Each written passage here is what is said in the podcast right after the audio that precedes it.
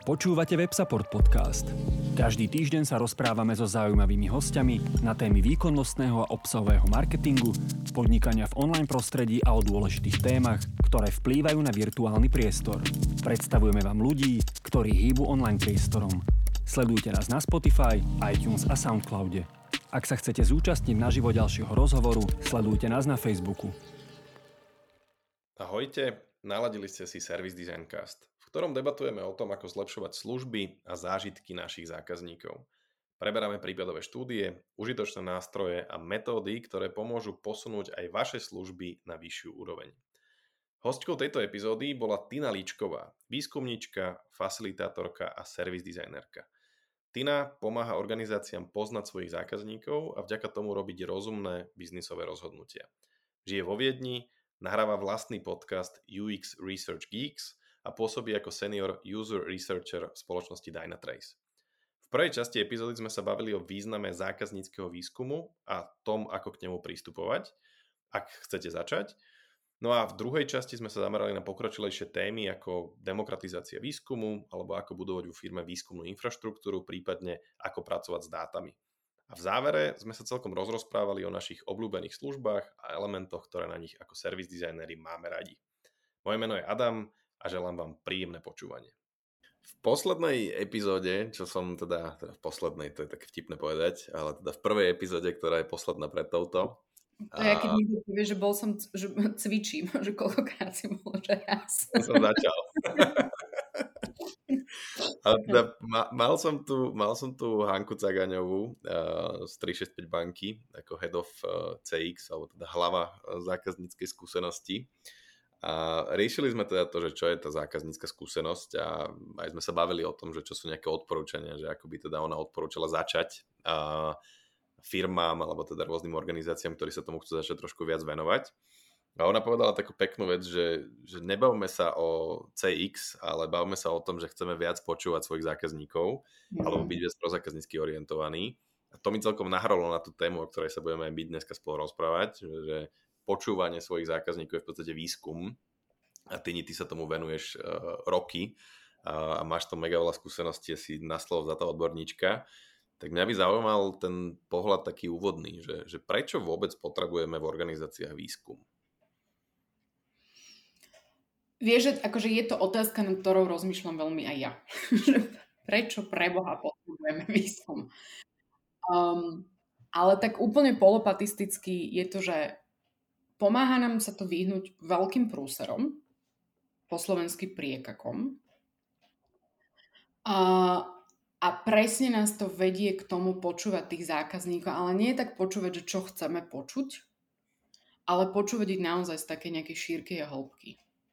Hej, že ten výskum, a ak je zrobený správne, a to je veľmi dôležitá vsúka do toho, nám tých zákazníkov neuveriteľne približuje a neuveriteľne približuje ako ľudí so s nejakými potrebami, náladami, proste v celej ich akože ľudskej komplexnosti a z toho sa dobre potom vyťahujú ich práve potreby pre ten náš biznis.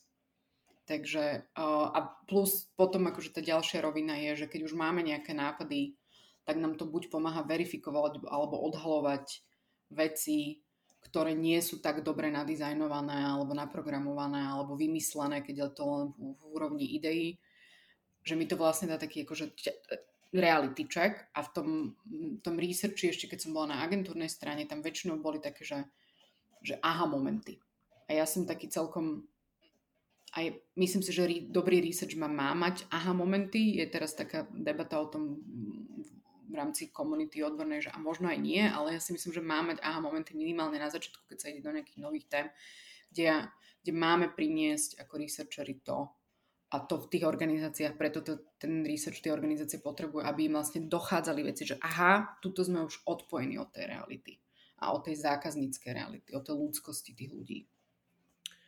Zaujímavá vec, čo si povedala hneď v úvode, že není to len o tom, že sa pýtame, ale že počúvame a že netransformujeme ne si tam tie veci, čo chceme počuť, ale naozaj e, sa cibríme a snažíme si rozvíjať práve to aktívne počúvanie a že netlačím do toho tie svoje predpoklady alebo zažité stereotypy, tým som sa ja častokrát stretával, že keď sme nejaký research na projektoch robili a venovali sa tomu výskumu, tak bola tam nejaká oponentúra na úvod, že na čo to robiť, však my o tom zákazníkovi všetko vieme väčšinou to bolo uh, z takých tých obchodníckých rolí, že však my sme s nimi v kontakte a mm. naozaj vieme, čo ten náš zákazník potrebuje.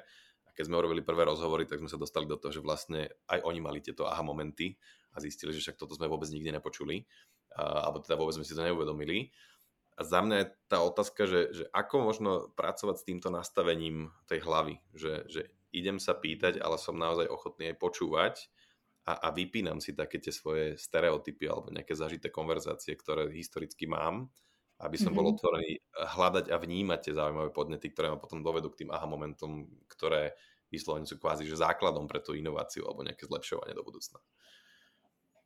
Tam sú dva pohľady podľa mňa na to. Jeden je taký klasický researcherský, ja ten odbijem tak rýchlo, lebo každý researcher si musí na to nájsť ten spôsob, ale veľmi sa mi páči, že si vlastne ako keby, niekedy si to stačí uvedomiť, jedna baba si dokonca píše taký list sama pre seba, že čo sú jej hypotézy, čo si o tej téme myslí, že aby vedela, že kde už má ten bias a mhm. aby nehľadala vlastne v tom výskume len to, čiže je to taký akože self-check. A, a potom v tých organizáciách um, Vieš, to je, ten mindset je, keď si to zoberieš, že sú nejaké akože mm, základy toho researchu v tej organizácii, tak ten mindset je taký akože chicken egg problém, že či najskôr zmeniť mindset, keď vlastne nemáš dôkazy, že ten research funguje, alebo proste začať robiť research možno aj divoko. Divoko neznamená zle, hej. Um, že a to začne meniť ten mindset, lebo ten moment práve z tých agentúr, to, tam to bolo ako keby vidieť to naozaj s tými klientami, ako keby brutálne spájalo ľudsky, lebo oni zrazu, neviem, testovali sme nejaké objednávky alebo formuláre oni videli, jak tam ľudia proste bojujú. Napríklad som mala klienta, ktorý sa dva týždne neozýval po testovaní. Ja som nevedela, čo sa deje, že pokakali sme niečo strašne, hej, že čo sa stalo. A potom si mi proste zavolal, že, že ty že my sme boli v takej depresii, že ja som nechcel s tebou hovoriť. že ja som, s tým, som si to musel proste prežiť ale to bol presne, že oni, ich, ich ako keby stačilo priviesť, a to je možno odpoveď tak troška vet, vetvivo na tvoju odpoveď, že byť pri tom testovaní a ukázať, pre test, testovanie to je oklieštenie, ale pri tom researchi a ukázať im, že keď sa človek pýta tie otázky správnym spôsobom, tak naozaj vyťahne tie aha momenty, lebo ten zážitok z toho researchu nie je úplne prenositeľný že ty, ty môžeš spraviť krásne videá, čo tí ľudia povedali, aj to veľa robí, hej, môžeš ako keby dať o, výroky, čo tí ľudia povedali, môžeš to super zanalizovať, ale pokiaľ neboli ani na jednom tom interviu a nemali ten zážitok svoj, ktorý ich emočne na to celé napojil, tak je to, tak je to proste niečím oklieštené. A to všeobecne, vieš, že zážitky sú neprenositeľné, Áno. ale špeciálne z tohoto, lebo vieš, že keď e, počúvaš niekoho, tak tá interpretácia je hrozne subjektívna že každý tam vidíme niečo iné a väčšinou to, čo tam vidíme, tak súvisí s tým, aké máme skúsenosti, koľko toho researchu a výskumu sme už robili, koľko sme už pracovali s tými dátami a premietali sme to aj do nejakých konkrétnych výstupov. Takže veľmi sa mi páči presne táto interpretácia, že, že hej, je, to, je to neprenositeľné a je dôležité to skúšať nejakým spôsobom. A ešte zaujímavá vec, čo si povedala, že tá depresia, že dva týždne sa neozvali. Neviem, či si zachytila, myslím, že IDEO má takú emocionálnu krivku, Eh, počas, neviem, či design thinking procesu, mm-hmm. alebo že výskumu, že začneš s nejakým odhodlaním, že tak ideme byť prozákaznícky a zrazu zistíme, že uh, mám prvý rozhovor za sebou a ten zákazník mi nič nepovedal, alebo mi povedal niečo veľmi negatívne, tak ti potom klesá energia, nálada a proste úplne pozitívne nastavenie a potom čím viac tých rozhovorov máš za sebou, tak potom prichádza nejaká nádej alebo ten optimizmus, že aha, však niečo zistujem a možno, že to je užitočné a potom to viem uplatniť. Ale mňa by zaujímalo možno, že keď sme to mali premietnúť do nejakej tej praktické roviny, že spomenula si ten problém, že čo bolo skôr sliepka alebo vajce. Budeme mať povedomie o tom, že treba robiť výskum alebo ho začneme robiť možno aj na pankáča alebo nejak tak na kolene. Tak keby, keď sa bavíme o tom, že, že máme posluchačov, ktorí by to chceli vyskúšať, chceli by s tým experimentovať a začať s tým výskumom, tak čo by bol nejaký taký ten uh, základný set odporúčaní, že čo, sú, čo je top 5 krokov, ktoré treba spraviť, keď s tým chceš začať a nemáš ešte žiadne skúsenosti? Akože neviem, či to mám tak úplne frameované, akože top 5 krokov, top 5 krokov ale uh, pokúsim sa. a jedna je z vecí, akože podľa mňa sa celkom podceňuje a to tak vidím na na slovenskej strane, teraz budeme si kritickejšie, že tak ideme do všetkého troška hr ale ja si myslím, že naozaj si akože na, naštopovať tú teóriu, že čo je ten research, hej, je veľmi dôležité. A keď potrebujem testovanie, tak prečítať si aspoň toho Steva Kruga Don't Let Me Think, knižku, čo je úplne Biblia, pozrieť si jeho video It's Not a Rocket Science, čo je 20 minútové video a presne vidíš, ako on postupuje. Potom to začať nejakým spôsobom skúšať, potom mm, si proste o tom čítať viacej, pozrieť sa na to, um, akým spôsobom sa vlastne tvoria otázky, vedieť nejaký otázkový funnel, hej, že mám otvorené otázky, potom mám otázky potvrdzujúce a potom mám už otázky naozaj len áno, nie. Teraz som to možno zle celé povedala, ale tá teória na začiatok a tú teóriu miešať s tým, že skúšam, skúšam, skúšam, skúšam. A ty si povedal na začiatku uh, vec, keď sme sa bavili o tom, že ako bude vyzerať táto epizóda, že nie ísť podľa úplne skriptu. No začiatočník podľa skriptu nech pekne ide, a možno je to, akože ja si pamätám jeden feedback môjho kolegu, že keď som ja začala testovať pre tú freško alebo proste viesť nejaké rozhovory. Hovorím veľa o testovaní, lebo proste tam sa mi to najviac ako keby o, za, upevnilo a aj možno začať práve tými testovaniami ako nejakým, nejakým jednoduchším, jednoduchšou disciplínou v tom, tej oblasti a že aby možno to bolo na začiatku podľa skriptu a ja som nasledovala nejakú metodiku, ktorá je správna a potom sa v tom začať hľadať. Hej? Lebo veľa čo vidím je, že nejak to spravím, ale nemá to tú metodiku. A potom je ešte zaujímavý veľmi moment to, čo ty hovoríš, ak, ak by som teda mala nejaký ponúknuť bod, že um, ako keby priviesť ľudí do toho celého procesu, nechať ich sprevádzať alebo sprevádzať aj ich tým procesom a ty si to teraz povedal, že uh, vieš, že každý č- človek má ako keby subne, subjektívne poňatie toho, keď počuje nejaký rozhovor s nejakým zákazníkom. A to je práve veľmi dôležité si robiť nejaké debriefy. Alebo dokonca workshopy, kde tí ľudia majú možnosť sa k tomu vyjadriť, čo počuli. Je to možnosť si to porovnať, čo sme počuli a nejakým spôsobom tým ukázať, že OK, toto nám vlastne z toho vychádza. Nie je to taká ako troška tímová robota že ne, netváriť sa, že ja som researcher, viem všetko a budem to teraz robiť sám a budem vám dávať obrovské vedomosti, ale naozaj do toho tých biznisových partnerov um, integrovať, lebo konec koncov je to služba pre nich. Aby oni vedeli ten research potom použiť um, pre ten produkt alebo službu alebo čokoľvek dizajnuješ. Ešte toto sa mi celkom osvedčilo. Posledné mesiace som mal veľa takých dlhších tréningov, ktoré boli zamerané na design thinking a snažil som sa nájsť nejaký iný prístup k tomu, aby sme pracovali s tými podnetmi alebo zisteniami z výskumu. Tak som si povedal, že nebudem ja suplovať to, že budem robiť ten výskum, ale nechal som to na ten tým, aby všetci išli a urobili tie rozhovory a častokrát aj zlyhali, alebo teda zažili si to, že z toho rozhovoru nedostali až tak veľa, ale však na to máš nejaký počet tých respondentov a opakovaní, ktoré ti to vedia nejakým spôsobom poistiť a bolo úplne nádherné sledovať, ako potom pri tej interpretácii alebo v tej kreatívnej časti, keď sme vymýšľali, že čo sa na základe tých eh, zistení dá potom kreovať v tom produkte alebo službe, že ako oni sami proste si všimali úplne iné veci, ale vznikali práve také, uh, by som povedal, že až práve tie hodnotné inovácie, ktoré im pri, pomohli uvažovať úplne inak, že, že, že prinieslo túto transformáciu, že nebolo to o tom, že však niečo len vylepšíme, ale poďme rozmýšľať nad tým, ako by sme to mohli robiť out, outside the box, Proste mm. úplne nové veci na zelené lúke. A to bolo super, že, že, že strašne ma na tom fascinovalo práve to, že neizolovať uh, toho zákazníka alebo tú cieľovú skupinu od toho zážitku, že však rozprávaj sa so svojím zákazníkom, ja ti len prinesem dáta, ale zapojiť ho aktívne do toho procesu, ak to tie kapacity dovolujú a investovať do toho proste ten týždeň, dva roboty, že, že ideš, bavíš sa s tým svojim zákazníkom a keď tak akože máš tú podporu, že ťa niekto nasmeruje metodicky a nejak ťa usmerní.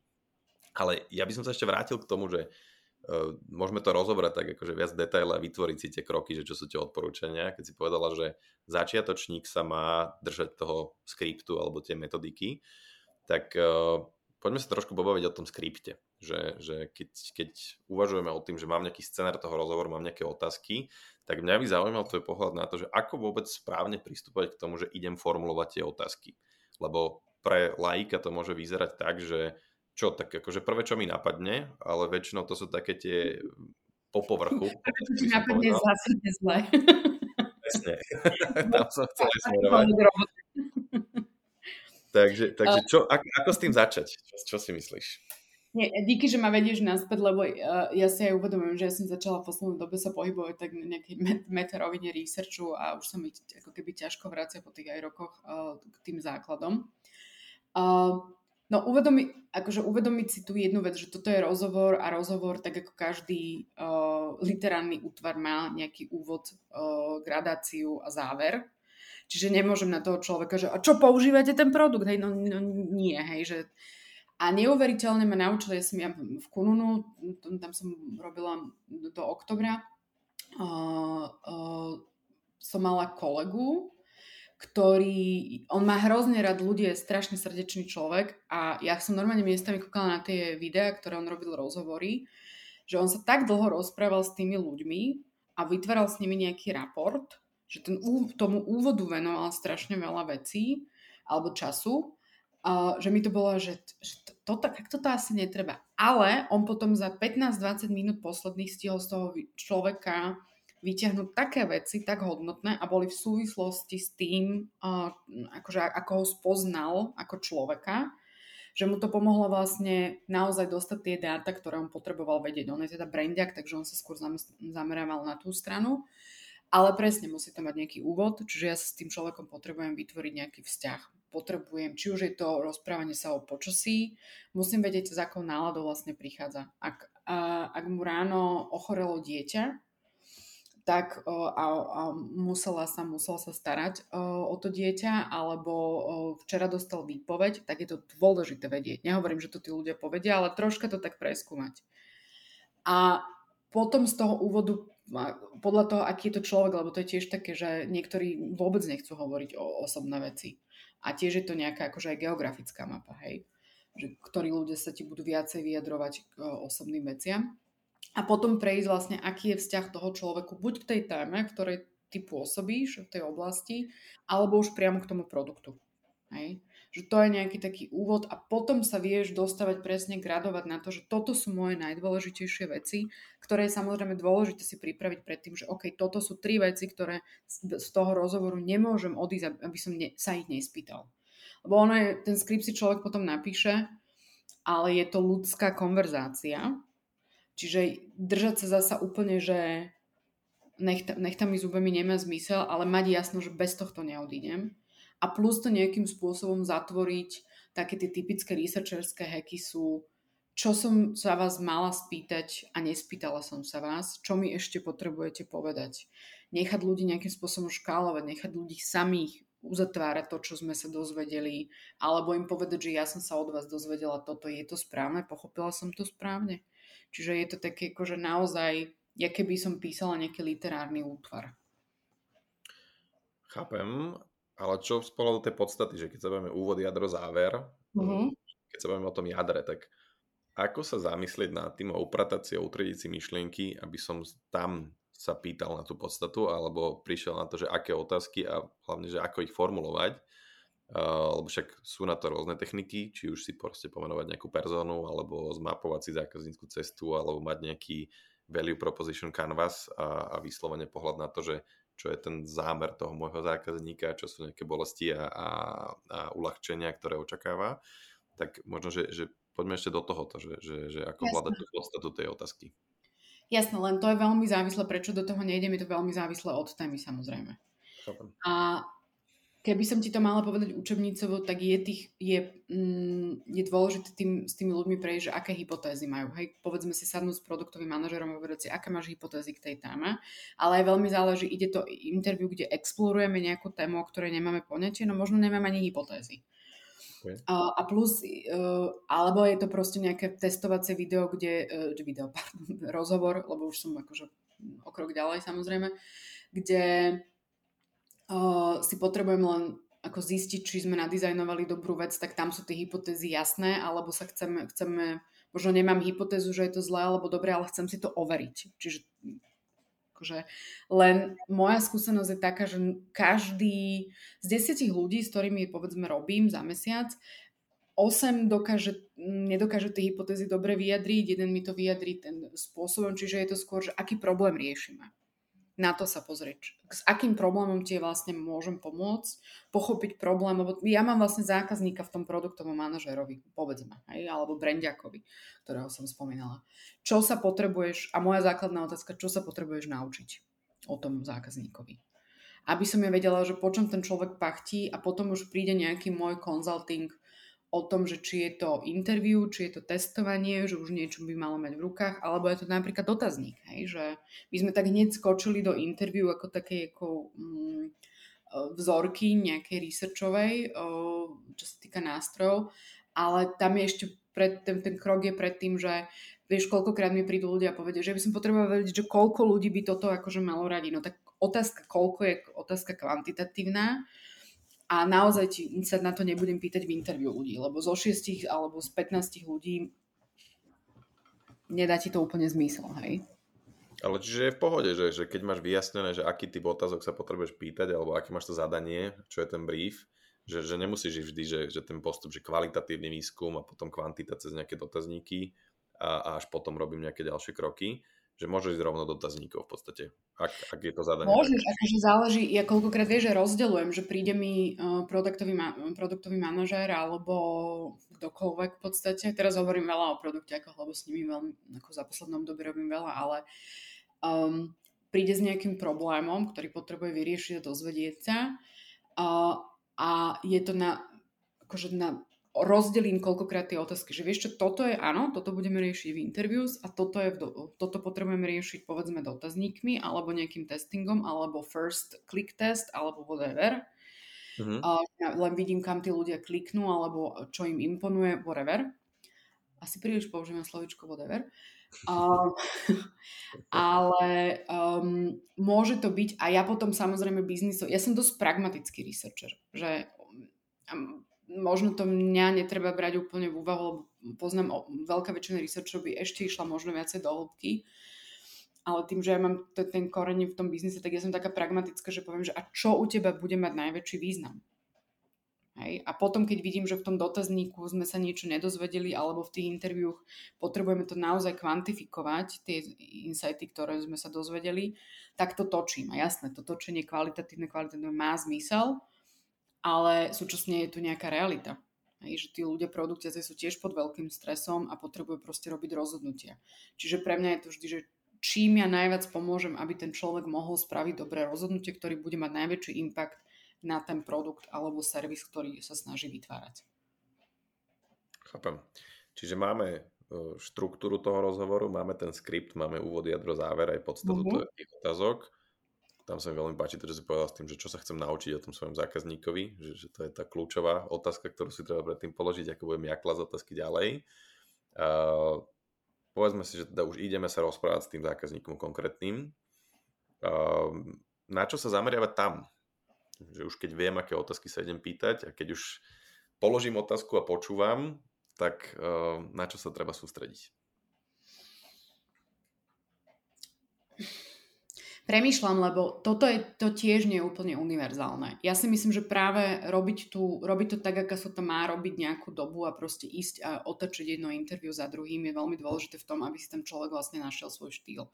Prvom rade sa uvoľniť. Je tam človek, toto je rozhovor. Ja vždy hovorím, že a teraz si to tiež prekladám v hlave, že rozhovory sú umenie, alebo výskum, kvalitatívny výskum je umenie, kvantitatívny výskum je veda. Hej. Čiže toto je skôr umenie viesť konverzáciu a uvoľniť sa v nej, vedieť, že tam je na druhej strane človek. Ja som napríklad robila um, výskum s ľuďmi, ktorí sa dlhodobo starali o chorých alebo smrteľne chorých ľudí. No tak tam musíš do toho brať aj v úvahu, že toto je ťažká psychológia, ktorej ty nerozumieš a môžeš tam natrafiť na traumy. Hej?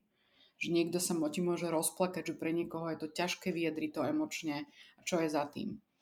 Čiže uh, vedieť, v akej téme sa pohybujem, vedieť, s akými ľuďmi sa bavím. V Kununu to boli napríklad ľudia, ktorí mohli mať prácu, ale mohli aj o tú prácu práve prísť. A teraz povedzme v tej, v tej HR oblasti veľa ľudí prichádza o robotu. Čiže v čom sa chcem špárať a vnímať nejaké hranice toho človeka. Ale ja mám aj, preto hovorím, že nie je to univerzálne, lebo ja mám aj veľmi psychologický prístup a myslím si, že aj taký sociologickejší prístup v tých rozhovoroch. A ja som proste bývala 4 roky so svojím najlepším kamarátom psychologom a začínala som v HR consultingu ako projektečka pre 20 psychologov, čiže áno, odrazilo sa to na mne a budem sa v tom špárať. No a potom je pre mňa tam dôležité, akože keď vieš také tie momenty, že byť, byť zvedavý.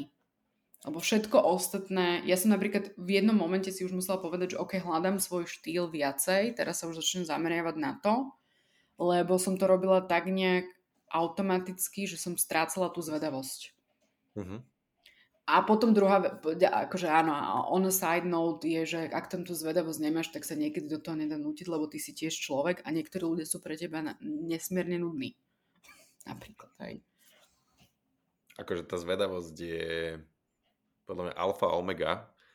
Ja zo skúsenosti viem, že, že väčšinou, že keď sa už dostaneš do tej zóny, Eh, do toho švungu, tak eh, väčšinou ten rozhovor je dobrý vtedy, kedy zabudneš na skript. A, a ideš podľa toho, že aha, počkaj, to ma zaujíma a tu sa ťa začnem pýtať ako trojročné dieťa, že a prečo to tak je, a prečo to tak je, a prečo to tak je a ideš do hĺbky a rozoberáš to až na kosť. A čo je podľa mňa taká tá zaujímavá téma, alebo náročnejšie vysvetliteľná je práve to, že počas tých rozhovorov a keď sa špeciálne zavrieme na rozhovory alebo teda však výskum tohto typu, že hľadáme nejaký insight alebo podnet. A mne hrozne dlho trvalo nájsť na toto nejaký dobrý príklad alebo dobrú ilustráciu toho, že čo to je. Mm-hmm. Tak skúste povedať možno, že ako ty sa s týmto vysporadúvaš. Keď to treba niekomu vysvetliť, že čo je to, čo tam vlastne hľadáme, tak ehm, čo ti najlepšie funguje? Víš, čo mňa šokovala teraz kolegyňa, lebo pripravujeme takú, mm, alebo teda máme nejak už v pláne pripraviť taký akože research guide pre našich stakeholderov vo firme a ona hovorí, že musíme aj ľudí naučiť, že čo je rozdiel medzi finding a insight. A ja, že Maria, že vie, že, že neviem, či by som napríklad išla tak do hĺbky, ale finding je, povedzme, že uh, Peter uh, si našu apku otvára každé ráno. A insight by bolo, že keď to takto spraví Peter, Anička, uh, Norika uh, a neviem ešte kto, a insight bude, že no, otvárajú si to každé ráno, lebo si potrebujú túto informáciu čeknúť, aby mali plnohodnotnejší deň. Teraz to strašne brainstormujem, hej? Ale to, mm-hmm. ak pridáva tú kvalitu, ten insight a hovorí, že prečo. A tam sa ale dostávame k analýze, ktorá je pre mňa také, že vtedy začína naozaj sa researchová robota. To je jak presne, keď odovzdaš web, tak všetci, že nah, máme nový web, strašne, akože lounge, budeme to na sockách, no dobre, tak a teraz si vyhrnieme rukávy a začneme to robiť poriadne.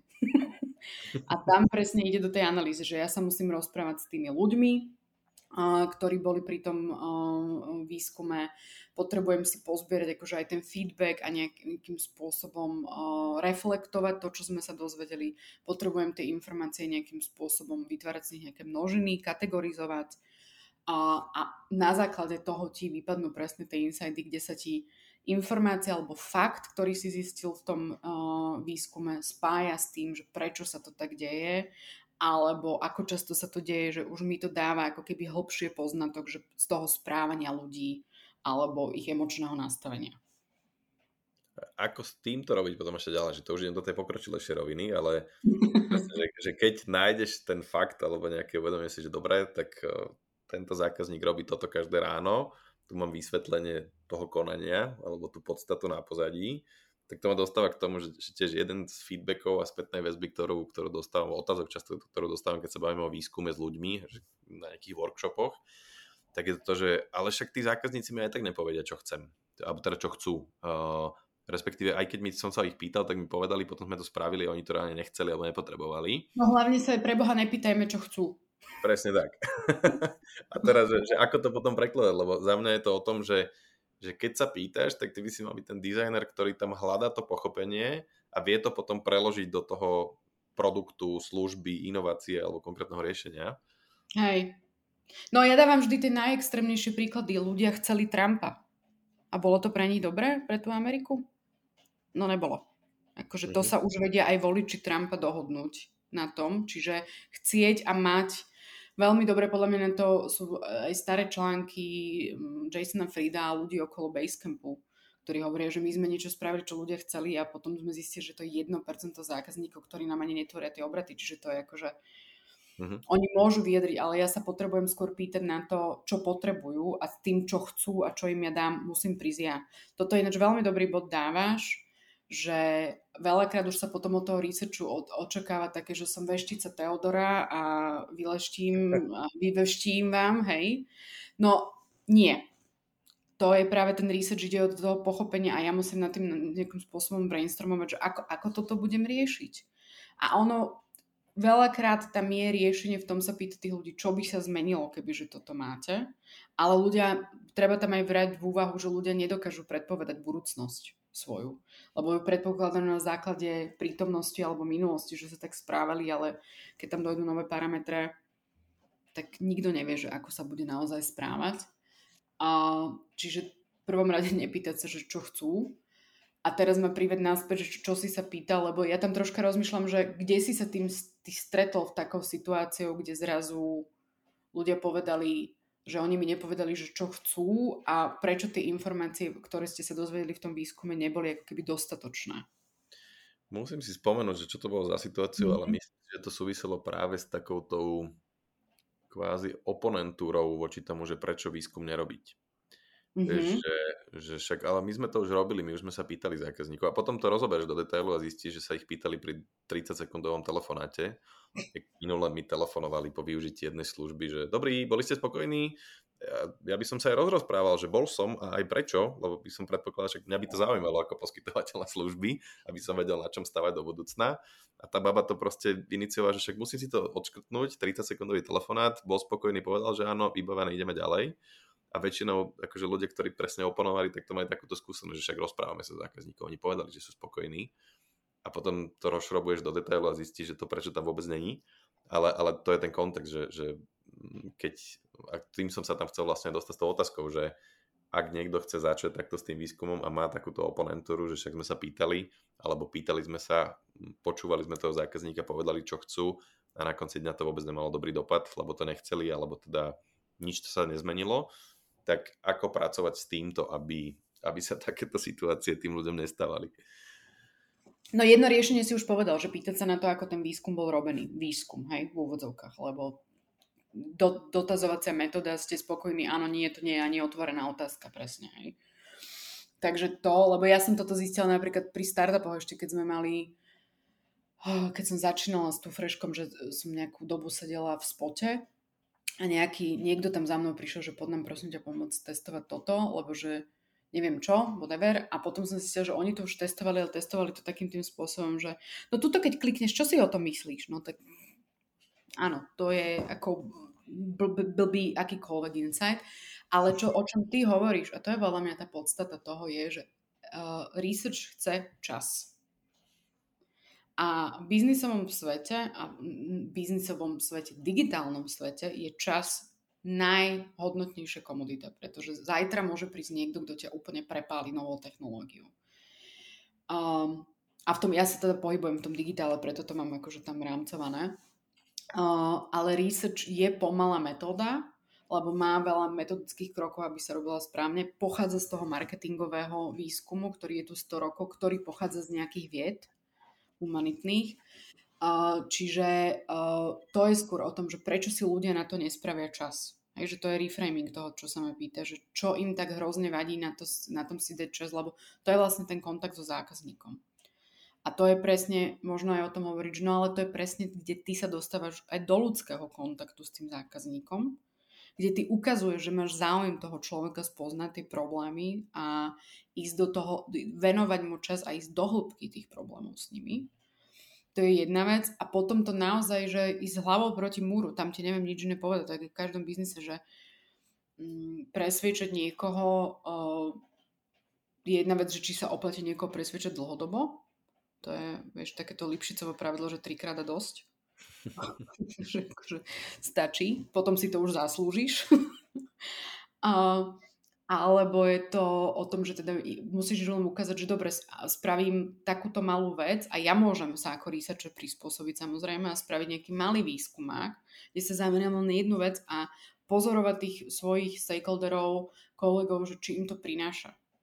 A možno ísť o krok ešte ďalej ako service designer, hej, že to je taká tá to je veľmi dobré práve v tom service dizajne, že máš to spojené, že previesť ich takým aj tým kreatívnym procesom, spraviť ten workshop a navrhnúť aj proces, akým sa oni dostanú k nejakým novým inovatívnym ideám, ako to má vyzerať, ako to najrychlejšie launchujú. Čiže odpovedať im na tú otázku, ja viem, že ťa tlačí čas a poďme to spolu vyskúmať, ako, ako by sme mohli ten čas troška s prepačením záviraz odrbať. Mm-hmm krásny príklad toho, že, že vlastne už len ten výskum môže byť prejavom iniciatívy budovať si vzťah so zákazníkom, lebo ty no, proaktívne prídeš a prejavíš to, že nemáš záujem teraz niečo predávať alebo tlačiť, ale chceš ho len proste vypočuť. A už len hmm. to, že každý človek má čo rozprávať, lebo radi sa, radi sa rozprávame a radi sme vypočutí. A, a myslím si, že už len, že, že toto je ten nepriamy benefit uh, toho, prečo robiť výskum, že tí zákazníci vás začnú vnímať možno o mnoho viac empatickejšie, uh, alebo teda, že, že naozaj sa o nich zaujímate, nie je to len o nejakom prvotnom predaji. Ale zaujala ma tá téma toho času, že treba tomu venovať čas a nedá sa to ošaliť tak sa chcem spýtať, že čo je možno taký benchmark? Že, že my tomu dva rozumieme, alebo teda poznáme, že, že môže to byť aj dlho v zmysle pol roka tomu venuješ, alebo tomu venuješ mesiac, ale že keď nad tým uvažuje niekto taký, že ešte sme to nikdy nerobili a chceme to skúsiť, tak eh, čo je taká ideálna, ideálny rámec alebo nejaká inšpirácia na to, že ideš z nuly na jedna. Nikdy som nerobil výskum, idem ho teraz robiť. Koľko času si na to mám vyhradiť? Tá otázka ani nie je, znovu ti to uh, uh, preramcujem, že koľko času si mám na to vyhradiť, ale možno, že ako skoro niečo skúmam. Čiže ja už viem, v prvom rade sa musím zorientovať nejakej téme, hej, že keď budem teraz vytvárať novú chcem nejakým spôsobom vyriešiť uh, otázku dopravy uh, ne, v nejakom slovenskom meste, tak najskôr asi sa spo, rozprávať s ľuďmi, troška viacej štrukturovanejšie, že aké oni majú problémy v tej doprave. Hej? Čiže to je prvý bod. Čiže to je to najskoršie, kde ja môžem reagovať. Že nejdem len riešiť svoj problém, samozrejme, dá sa aj to, to, to sa, má to aj Jared Spulta má veľmi pekne rozdelené, že aké typy dizajnov vlastne existujú, má nejaké tak five design styles a tomu tie mám veľmi rada. Um, ale potom je to aj, akože idem skoro z ideou. Ja si presne pamätám, my sme robili uh, roku páňa um, workshop design thinkingový, len takú ochutnávku, že čo to je a ľudia si tam, jedna skupinka si vymyslela nejaké uh, kredity, nie kredity, uh, pôžičky pre startupy a vytvorili taký, zobrali, ne, neviem, taký proste papier uh, z flipchartu a vytvorili dokonca s takým špagátom taký paralax uh, scrollovanie toho flipchartu a vybehli do ulice, začali to s ľuďmi testovať. A prišli s tým, že no toto nemôžeme vôbec robiť. Pretože tí ľudia, by ne, my sme tam mali, jedna z otázok tam v tom, akože v tej web stránke papierovej bola, že povedzte nám svoju ideu a my vám na to dáme teda tú pôžičku. A ľudia, že no v žiadnom prípade vám nepoviem tú ideu, lebo to je proste, kým je to niečo special. Čiže už tam sa dostal nejaký feedback. No a od toho ti viem už odpovedať na tú otázku, že môže to trvať ten exploratívny výskum kľudne 2-3 týždne, aj pol roka, podľa toho, koľko chceš investovať. Neviem, aké je to pravidlo, že uh, plánovaná práca trvá toľko času, koľko na ňu naplánuješ. Um, alebo je to proste polhodinová záležitosť, uh, že pripraviť nejaký prototyp ako skupina a výjsť von. A, ale na také klasické interviews, kde sa nejakým spôsobom potrebujem dozvedieť niečo, o svojich záka- nie, niečo od svojich zákazníkov, čo sa týka vo firmy alebo produkty, ktoré pracujem, no ja by som si pripravila tie 3-4 týždne. Hej.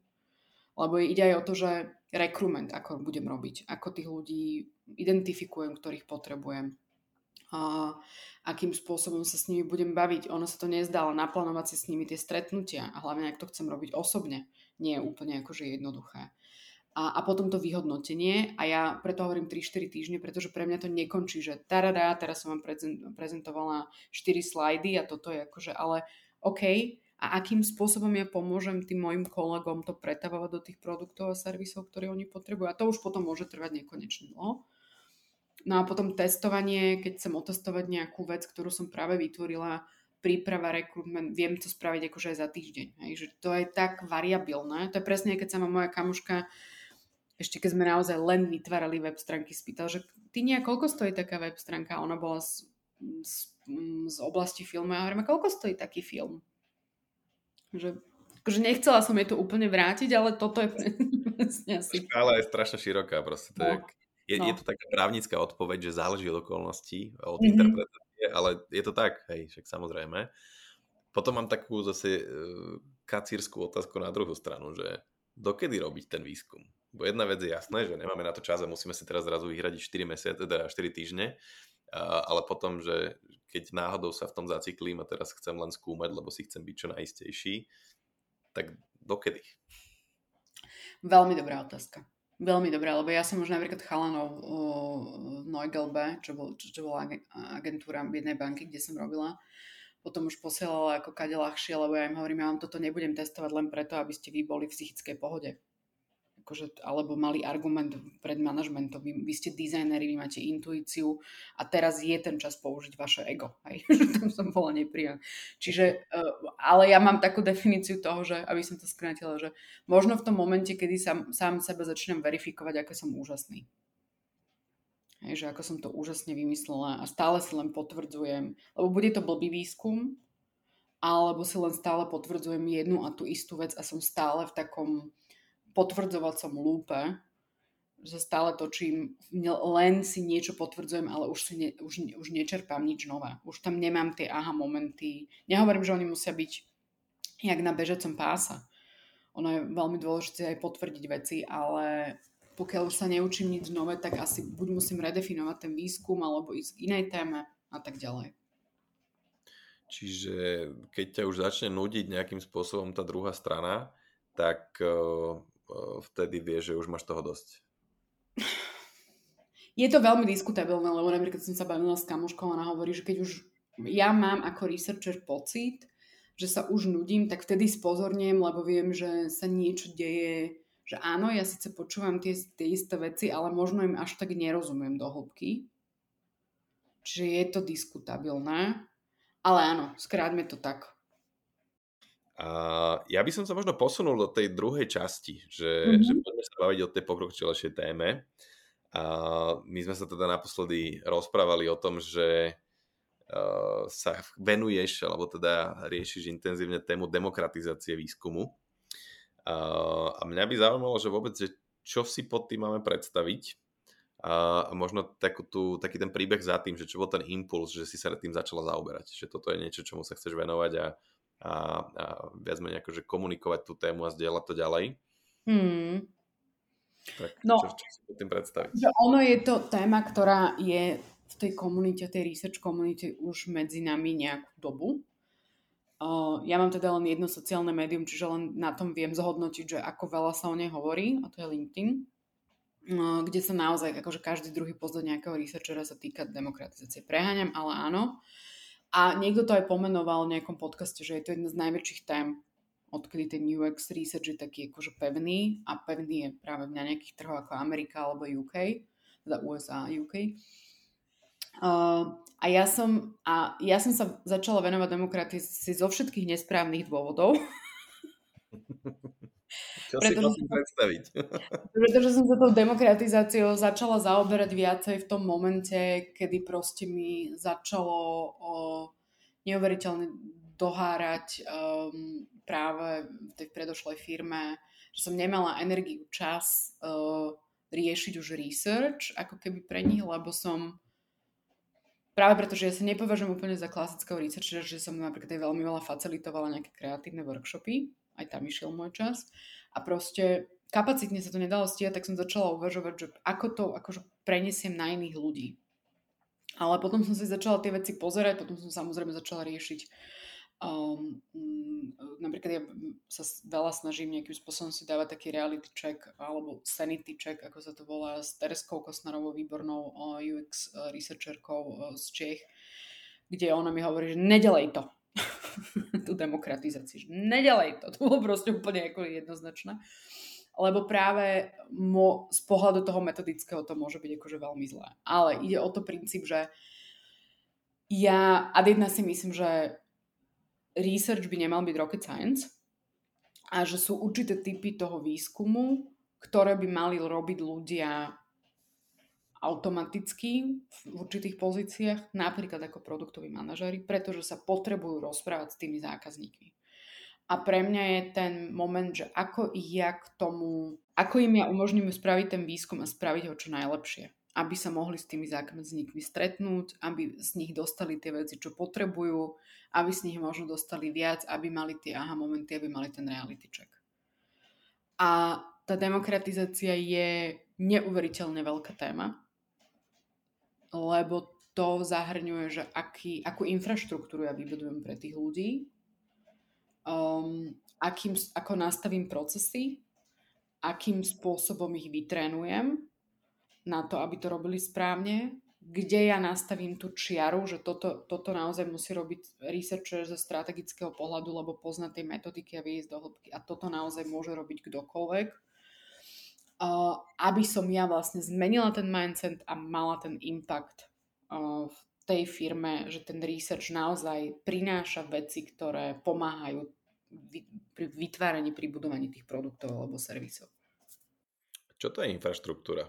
Bo akurát dneska mi to vyskúšil článok o tom, že, že produktivita ľudí je, je o systémoch a, a nejakom procese a nie o ľuďoch.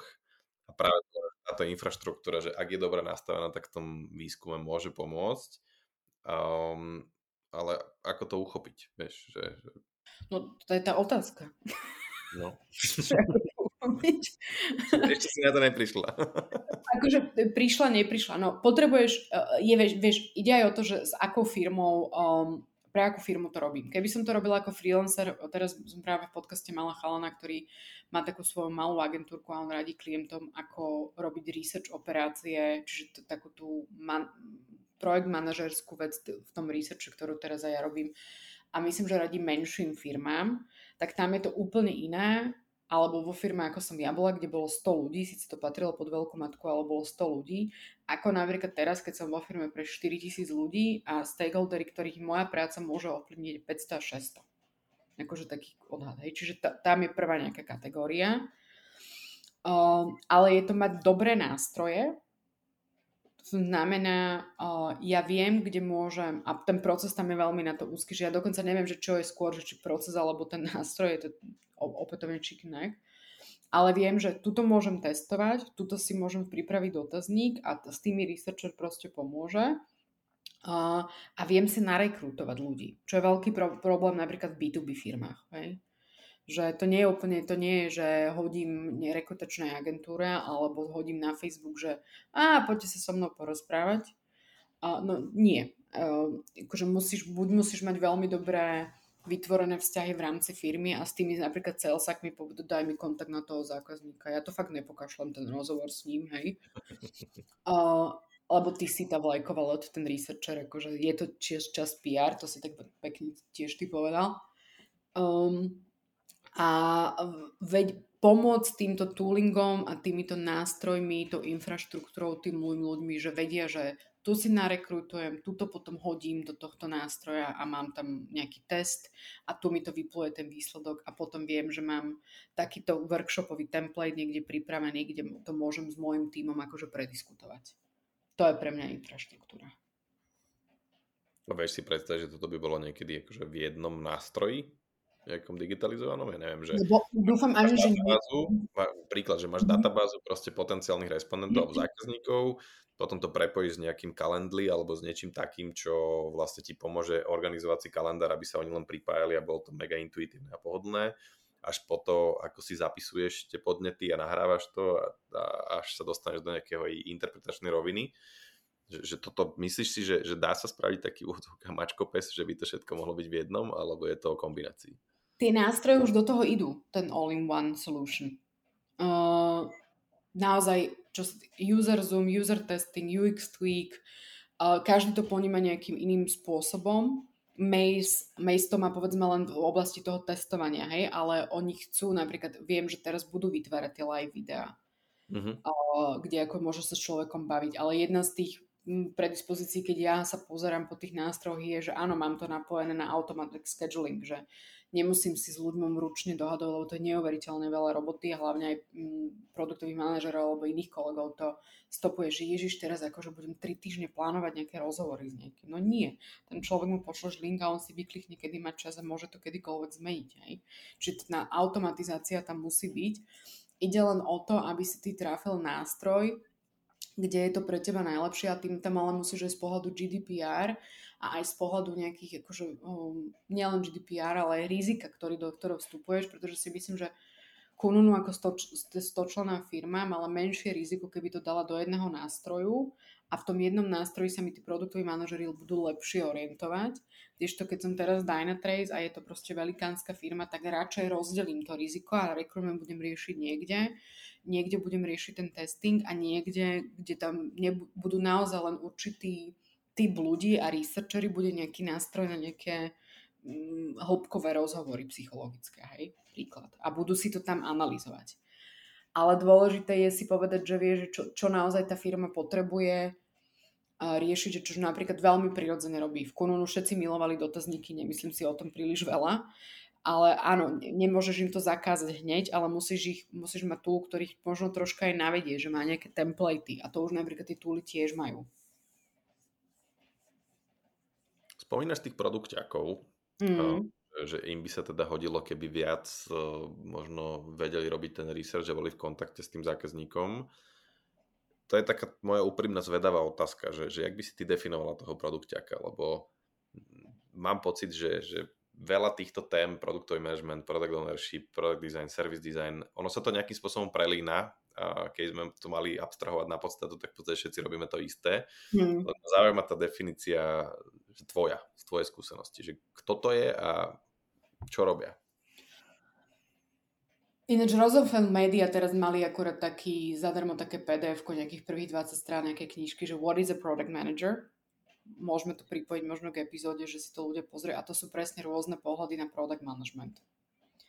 A že, čo, že aké rôzne typy product manažérov tie najčastejšie môžu byť, ale vychádza to z nejakej americkej tradície, čiže v Európe to zasa môže byť niečo iné. Um, a potom je tam ešte takýto, že product owner, čo napríklad vo veľa firma je oveľa ten technickejší produkťák, ktorý naozaj píš, uh, rieši tie epiky a píše tie story, aby to niekto vedel kodiť. A potom máš produktového manažera od bodu A do bodu uh, Z.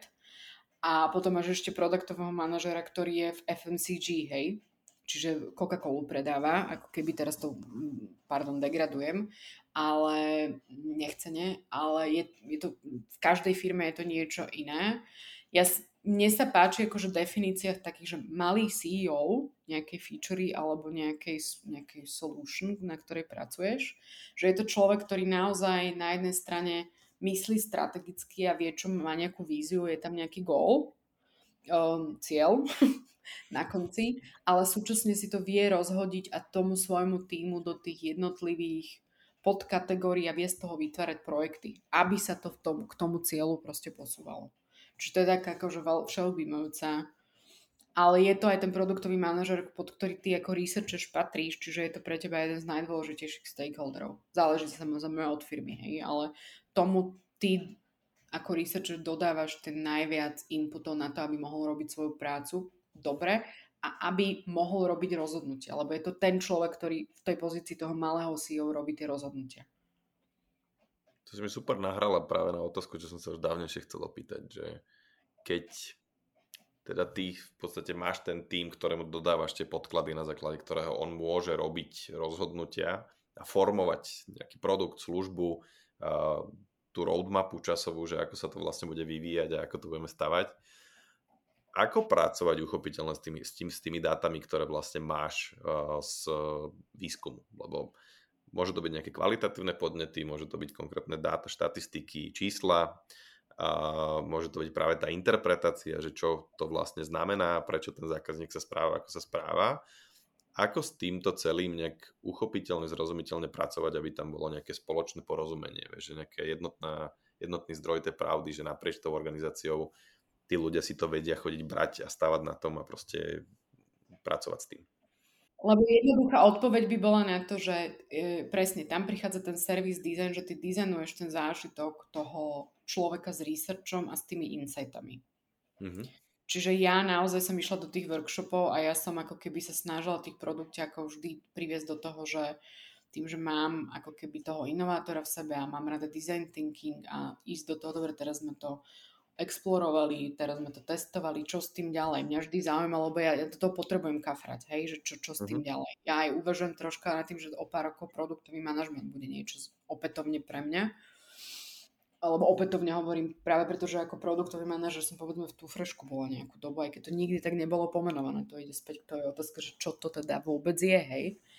Um, a teda nejakým spôsobom sa zaujímať o to, čo sa s tým deje a snažiť sa s tými insightami ovplyvniť. Ale tam musíš mať vytvorený zase ten vzťah, zase nás to vedie tri kroky dozadu.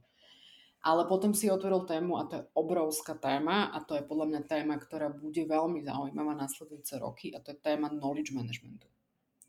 Pretože tie dáta, ktoré my vygenerujeme, a teraz nielen vo firmách a nielen researchery, sú jej neurekom a oni si tak lietajú po vetrín a veľa ľudí spomína napríklad knihovníkov, že odtiaľ sa musíme učiť, že ako knihovníci v tých knižniciach zoraďovali tie informácie a ja dokonca akože tak, taký malý červík je vo mne, že či to neísť aj študovať a o tom sa troška dozvedieť viacej, lebo môj, napríklad môj kamarát sa práve preto rozhoduje teraz.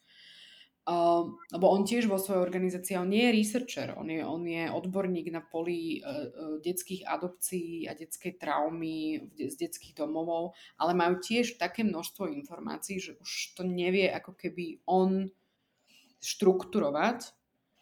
A aj vo firme, ktorý som pracovala presne, niekde sa ti váľajú kvantidáta, niekde máš tablo, niekde máš, uh, ešte niekde to máš storované v nejakom snowflakeu, uh, tuto máš ale report, uh, ktorý je pekný, farebný z researchu a s videjkami a teraz, že kde to ja kde to, ja, keď bude mať niekto nejakú otázku, tak potrebuješ priam až interný Google na to, hej, že čo sa deje k tomuto. A to je práve to, kde ja si myslím, že sa bude aj uberať, uh, že to bude ako keby troška taká nová rola v researche alebo aj všeobecne v digitále, že upratovať tieto informácie, byť taký digital librarian v tých firmách. Ale akým spôsobom, nebudem ti na tom odpovedať, lebo to je tak veľká otázka, že sama neviem vyriešovať. Budem proste veľa testovať, budem sa snažiť robiť také tie quick wins, spraviť repozitóri, kde by sme aspoň uložili dáta a kde budú tie videjka, povedzme, hej a potom z toho si pozrieť, že dobre, ako spojíme to s dátami kvant, kvantitatívnymi alebo hard dátami a skúšať to. Lebo v každej firme a dokonca na každého produktového manažera ti bude fungovať niečo iné. To je zase osobne podfarbené. Určite, lebo že veľa tých firiem v podstate drží si dáta o zákazníkoch cez CRM, že to je prvá odpoveď, že ako, aký máte prehľad o tom, čo viete o svojich zákazníkov. No máme CRM ako software, ktorý má nejakú úroveň e, toho detailu, ale častokrát to sú proste veci, ktoré ti až tak veľa nedajú pri navrhovaní práve tých nových vecí a hľadaní inovácií. A, a podľa mňa, že toto, toto by bolo presne na samostatnú epizódu, že keď si urobíš no. ten svoj research a budeš mať už nejaké e, pilotné projekty za sebou presne v tomto, že ako robiť ten knowledge management a riadiť to, čo vieme ako firma. Hmm.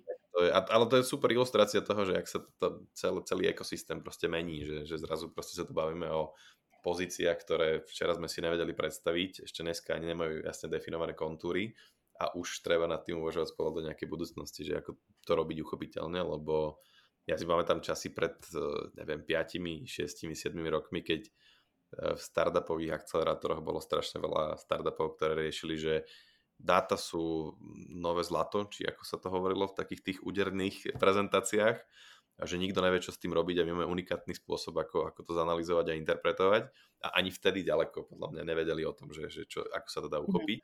A teraz podľa mňa tá, tá užitočnosť a, a pridaná hodnota bude o mnoho väčšia, lebo ja si to len sám na sebe uvedomujem, že, že koľko rôznych tabov mám otvorených v prehliadači, odkedy Safari prišlo s tým, že máš skupinu tabov, tak ich mám asi že 10 a v každej mám 300 otvorených kariet. A tiež by som potreboval na to nejaký software, ktorý mi to uprace. A to je to, vieš, je ten človek na tej druhej strane, ktorý má zase len nejakú kapacitu vnímať a ešte je tam uh, ako keby, ešte sú tam tie rôzne biasy, ktoré ti tie informácie skresľujú, napríklad milujem tú postracionalizáciu, že ty človeku niečo, akože tomu produktovému manažeru hovoríš a on že, no však to už tak robíme. No vôbec sa tak nerobíme, ale si nejakým spôsobom, twistom v tej hlave povie, že však to už vlastne robíme. Alebo si napríklad pamätám, keď sme stavili tú fintechovú apku, to bol digitálny poradca, neviem, či na slovenskom trhu, myslím, že 365 ide tým smerom, aj ti to dáva nejaké insighty, akože o tvojom, jak narábaš s financiami. Uh, tak tisíckrát som mala pocit, možno 5 krát, 6 krát reálne, som prišla za chalami dizajnérmi a mali sme personu, mali sme personu, teraz možno si researcheri akože klepú na, na čelo, že preboha persona, no, veľmi citlivá téma v našej oblasti. Uh, ale mali sme personu Piu, ktorá bola proste, nepotrebovala ani tak akože istotu IT, čo sme si mysleli, že tá apka akože dobre storuje jej peniaze, ale potrebovala uh, emočnú istotu, že jej peniaze sú v poriadku a chalani, že no a aké investičné produkty pre ňu spravíme? A hovorí, chalani, ona nemá na to, aby investovala. Proste má tisíc eur, je to študák, zaplatí činžu, kúpi si jedlo a ide sa opiť raz mesačne. Dosť, ona nemá tých 20 eur, neskúšajte to teraz na ňu. Vytvorte jej rezervu, že keď sa jej s prepačením záver poserie práčka, tak to bude vedieť riešiť, ale v jej veku 2021 nemusíme ju nutiť investovať. Hej? Jasné, že pre tú banku by to bolo isté, ale ona si niečo našetrí a z investícií a vybaví, troška vidí, že to klesne, jak teraz napríklad fondy klesajú a chytí paniku. Hej? Čiže to je aj opakovanie, len to opakovanie to určite nerieši. Lebo je to proste, že keď dojde nový dizajner, tak znovu to 5 krát zopakujem. No nie, niekde to musí byť.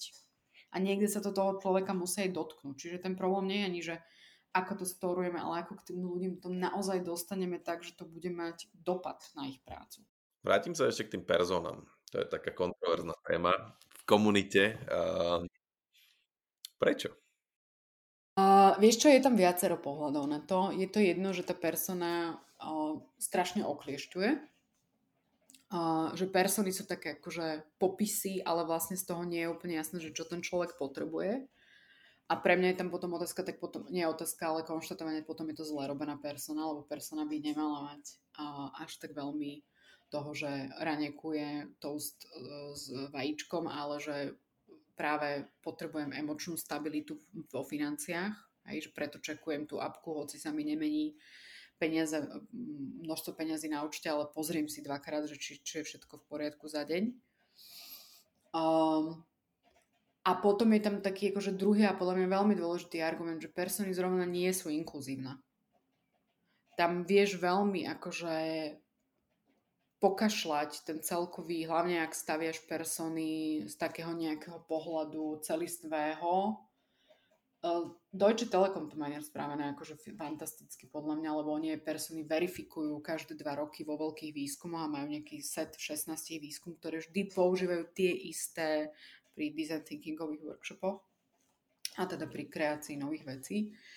Uh, ale veľmi málo firiem to má tak zvládnuté tak verifikované, to je možno ešte jedna vec, že, pro, že potom je pohľad, že niektorí ľudia si myslia, že my máme person, vy máte tak možno per, protopersony, kde sa nejakí ľudia z marketingu, digitálu, servis uh, desku stretli a vymysleli si toho zákazníka, ale no nemajú tiež oklieštené.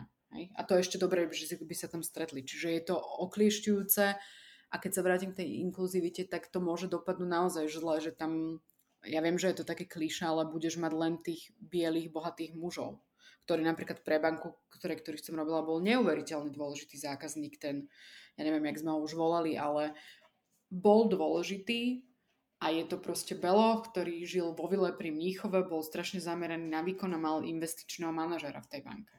Ale potom je tam ďalší kopec ľudí a tá persona ťa môže zviesť k tomu, že vlastne tú tureckú Nemku hodíš do uh, úrovne alebo do kategórie nízko zárobkových osôb a má to tak byť.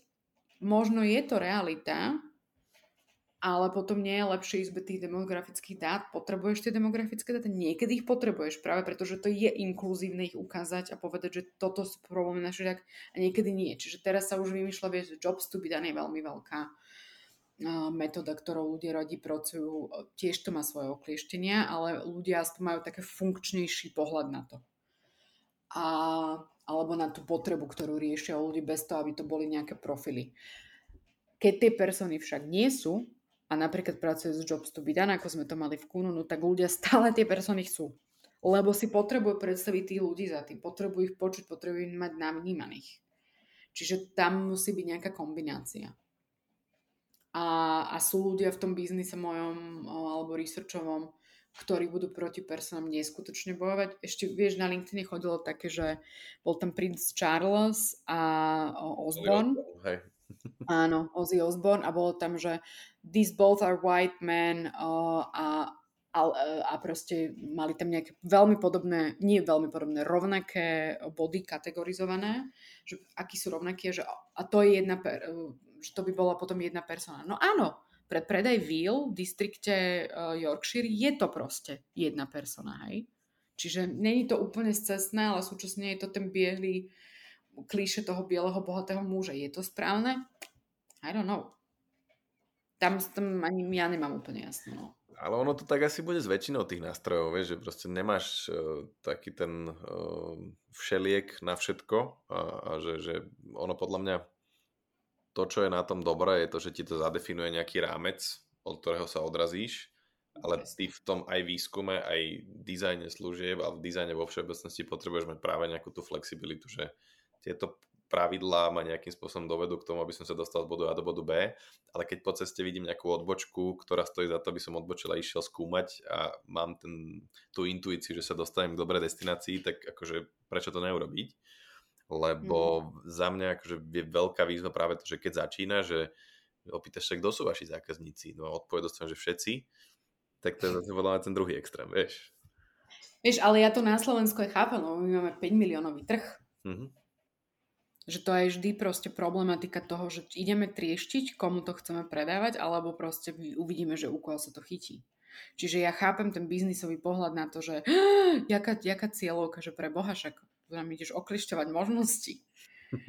A potom je ten playground proste napríklad presne v tom Nemecku, že 80 miliónový trh a teraz tam ráta, že aký to má potenciál. Čo sme napríklad tiež robili, že sme mali identifikované, že 5,40 milióna ľudí môžu byť našimi zákazníkmi, čo už tú banku ako keby argumentovalo sa ľahšie. Hej.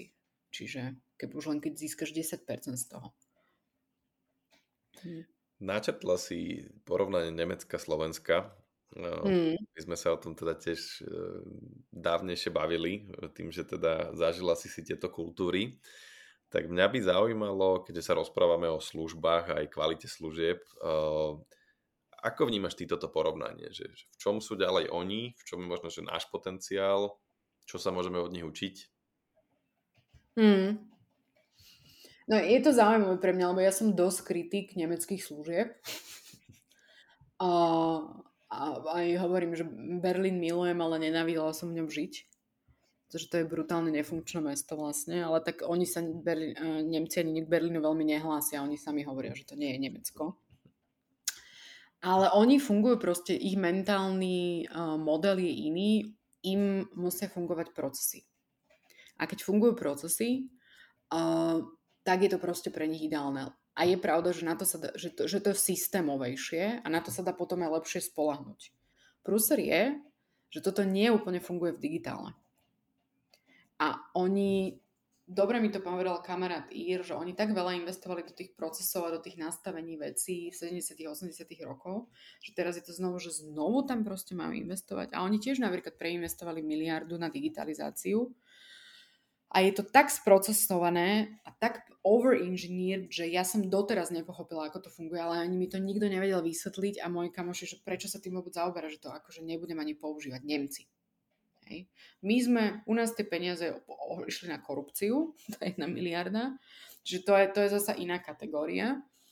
Uh, A práve ten proces je taký, že ja, mne sa to ťažko chápalo v zmysle, že áno, ja som sa mohla na niečo spolahnuť, ale tie procesy už potom začali byť aj s tou digitalizáciou a s tým prepojením na digitalizáciu strašne komplikované.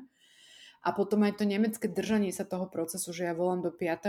helpdeskového centra Vodafónu, a nemeckého a oni mi stále ešte sú schopní povedať, to si zavoláte do Dortmundu a nedajú mi to číslo, lebo im nenapadne, že ja som človek, ktorý teraz musí ísť hľadať na internet akože číslo do Dortmundu, čo ma vôbec nemá čo zaujímať, že mne tam možno chýbalo také, taká tá, taký ten mindset toho, tej služby, lebo služba nie je pejoratívny názov, poslúžiť niekomu je podľa mňa česť a u nás na Slovensku máme viacej ako keby tú flexibilitu toho ľudského pochopenia. Ľudia sú ako keby srdečnejší v tých službách alebo vo veľkej väčšine. A teraz ale myslím si, že máme aj také svoju bratislavskú bublinku alebo západno-slovenskú bublinku, lebo viem, že napríklad v Šťavnici tie veci nie sú až tak, ako ich mám v Bratislave. A tým nechcem urážať, len je to proste tak. Ale zasa nám chýbajú tie procesy a mi ešte taká, taká tá východoeurópska povaha, ja som si to všimla sama na sebe, že máš nejaké pravidlo a ja fakt začnem uvažovať, že ako to ojeba brať. Že akým spôsobom ja to pravidlo vlastne poruším a akým, kedy sa dá obísť a kde by sa dalo obísť. Že, a to som sa normálne musela zastaviť, že počkať, počkať, že však ty máš rada pravidlá. Že prečo stále, my stále uvažujeme v tom komunistickom mindsete, že akým spôsobom. Čiže tie procesy možno ani nie sú možné, lebo by sa nikto nedržal.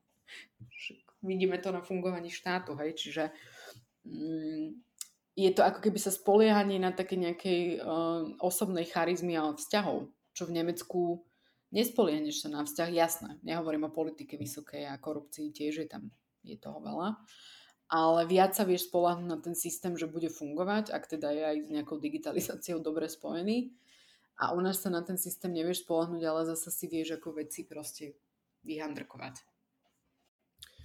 Keď sa ešte vrátime k tým službám, mm-hmm. aká je tvoja najobľúbenejšia služba?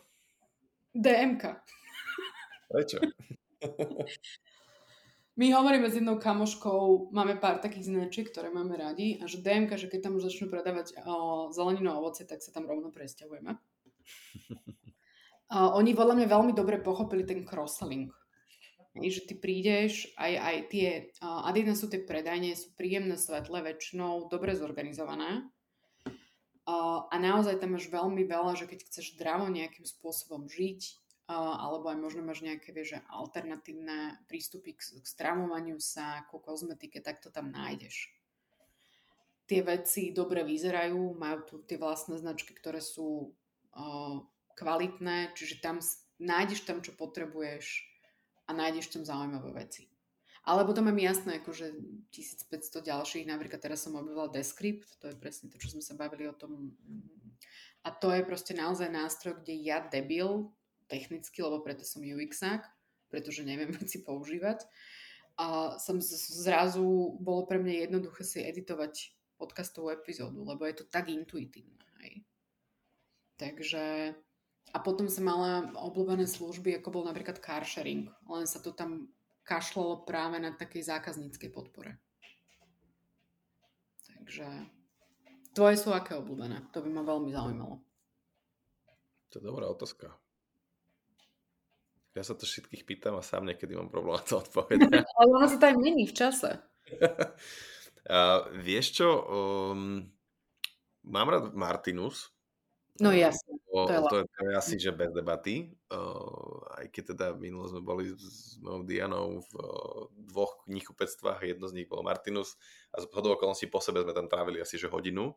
Mm-hmm. A Martinus sa mal pocit, že tí ľudia sú tam naozaj, že žijú tými knihami a sú tu pre nás. V tom druhom knihkupectve som sa cítil ako v knihkupectve. To bolo celé, že som tu v robote a predávam knihy. Mm. A toto veľa si ideme také, že gastro, uh, kde kde, kde idem proste, ale že, že vyslovene, že za tým zážitkom, vieš, že, že naposledy sme boli takto s kamošmi na branči e, na Mijave, mm-hmm. v reštike, ktorá sa volá, že Holotech výška a je to také, neviem, či to poznáš, a, ale je to v podstate, že, že v Košariskách, v rodisku Štefánika si otvorili reštauráciu, ktorá už tam je že dlho, je to zrekonštruovaný taký vidiecký dom a proste máš jednoduché menu na jednu kartu, ktoré má 5 jedál, mm, čiže auto. Mm-hmm. eliminuješ tú rozhodovaciu paralýzu a sú to, že, že veľmi dobré, dobré veci, čiže akože náješ sa naozaj že kvalitne.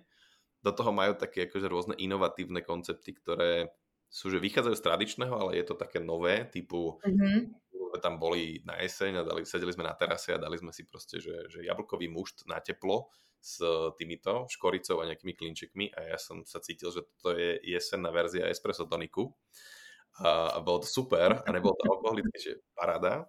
Mm-hmm. A až taký detail toho, že, že keď ťa obsluhujú tí, tí čašníci alebo to, ten, tí, tí ľudia, ktorí sa majú pod palcom, tak ešte majú také tu nárečie, vieš, že proste kombinácia trnavčiny lomeno na nejaké zahoračtiny a, a príde a naviaže, naviaže s tebou ten rozhovor, keď počuje, že sa rozprávaš o tom, ako sa vyrába ten mušt, tak minule sa nás opýtal, že vyprávate sa o tom, jak, jak robíme ten mušt? A aby to prišlo také hrozne autentické, vieš, že je to uveriteľné, že je to, ne, nemusí to byť nutne, že nadizajnované alebo tak na silu, ale že vidíš, že tí ľudia tým naozaj žijú. A, a tak by som to akože nejak generalizoval, že že mám rád služby, kde naozaj si uvedomujú, že je to o tebe, o tom zákazníkovi mm. a, a, a naozaj to vnímajú. Že aj, neviem, či to je profesionálna deformácia, ale yeah. to viac si to všímam, že, že aj, že keď, uh, že som na to náročnejší prirodzene, ale aj tie rozhodnutia svoje nákupné robím tak, vieš, že uh, kupovali sme auto uh, a ja som sa, na schvál som spravil akože test, že som si poslal dopyt do 5-6 showroomov a chcel som vedieť, ako zareagujú a na konci dňa som sa rozhodol kvôli tomu, že iba jedna obchodníčka mi zavolala hodinu a ho telefonovala a pýtala sa, prečo tento model, už ste si vyskúšali, koľko, koľko kilometrov ročne najazdíte a podobne. A vtedy som si uvedomil, že však vlastne, aha, že však to je o tej personalizácii, že tvárim sa, ne že tvárim sa, že naozaj sa správam k tebe, že ty si zákazník a ja ťa chcem najprv pochopiť a až potom ti odporúčam to najlepšie riešenie. Takže to, toto je taký, taký príklad možno tých, akože takých tých čerstvých skúseností, z ktorých uh, žijem a rád o nich hovorím ďalej. No. no to, čo hovoríš, že podľa mňa to, že keď sme sa bavili o tom interviu, že ten, ty musíš byť tam zvedavý. A tá zvedavosť je len podľa mňa symptomatika nejakej, nejakého vnútorného záujmu.